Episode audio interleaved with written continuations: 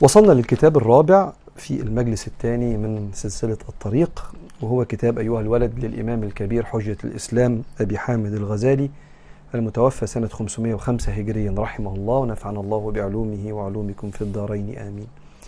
الكتاب رسالة بعتها الإمام الغزالي لواحد من تلامذته وأولاده علشان ينصحه بنصايح يعرف يعيش بيها في الدنيا يعلم لأنه كان طالب علم عند الإمام.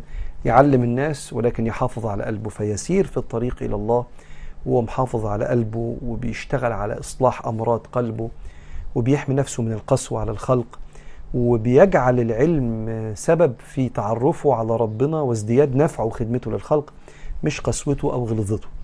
وده الجزء الرابع من سلسلة الطريق. إحنا بنتكلم عن الله وأركان الإيمان في العقيدة بنتكلم عن سيدنا النبي عليه الصلاة والسلام في الشمائل بنتكلم عن الفقه في كتاب الفقه الواضح وبنتكلم هنا عن النفس وتزكية النفس في كتاب أيها الولد.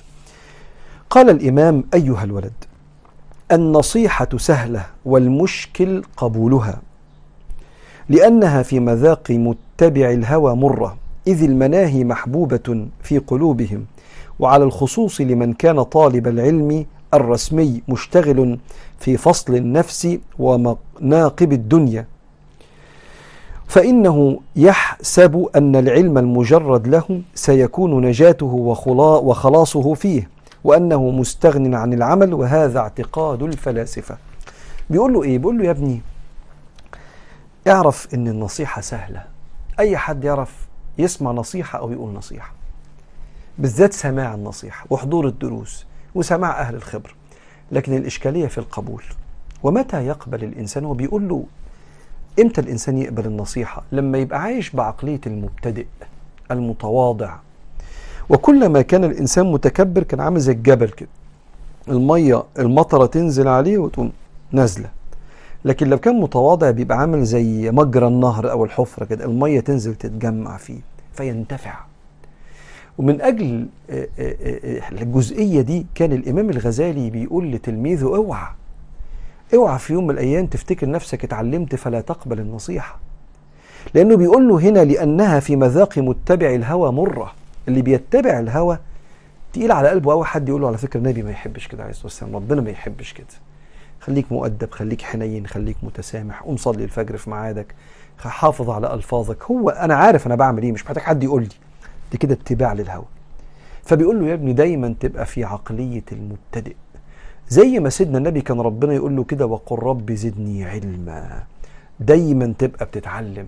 ومعروف بلا شك أن سيدنا جبريل مقامه أقل من سيدنا رسول الله وكان النبي يقعد يسمع ويتعلم لدرجة إن لما ربنا وصف النبي قال علمه شديد القوى. اللي هو سيدنا جبريل علم النبي عليه الصلاة والسلام.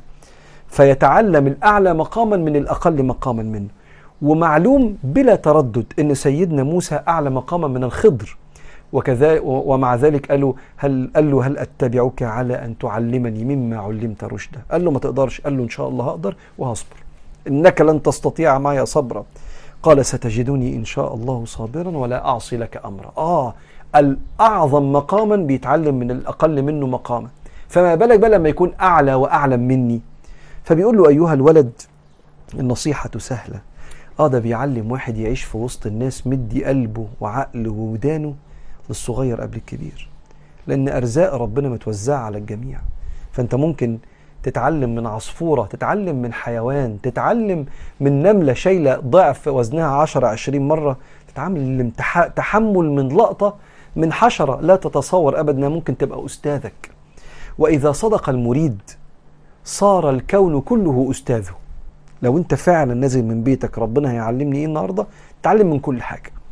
فبيقول له النصيحة سهلة والمشكل قبولها لأنها في مذاق. متبع الهوى مرة.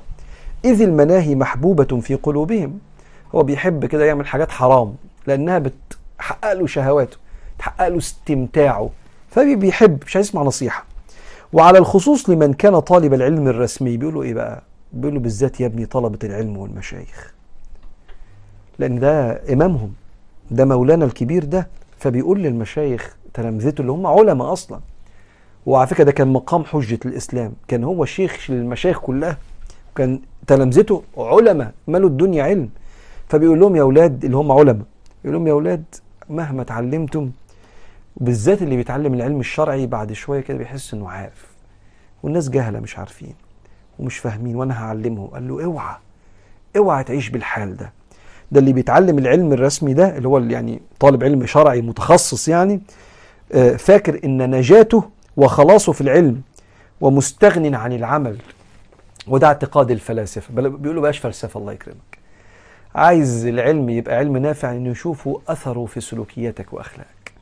وكان سيدنا النبي صلى الله عليه وآله وسلم يستعيذ بالله من علم لا ينفع.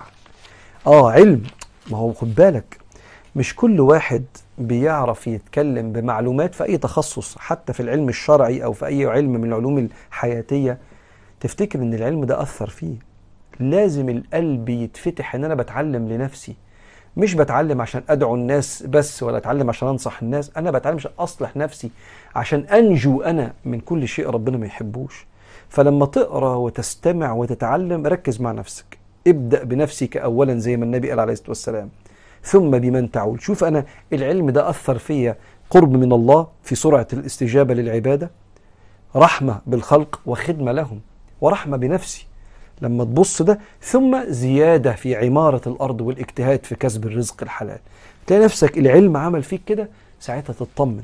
بس ده عمل خد بالك. يعني كل اللي أنا قلته ده أثر العلم على العمل سواء في الأخلاق أو في عمارة الأرض أو في عبادة الله. فبيقول له خد بالك يا ابني بلاش اعتقاد الفلاسفة إن أنا بقى عرفت يبقى خلاص لا عرفت فاعمل مش كده ربنا يفرق ما بين الرجاء والأماني. يقول كده إيه؟ تلك أمانيهم. دي أوهام. قل هاتوا برهانكم إن كنتم صادقين. أما الرجاء فهي أمنيات يصحبها يصاحبها العمل. فيقول كده فمن كان يرجو لقاء ربه فليعمل عملا صالحا ولا يشرك بعبادة بعبادة ربه أحدا.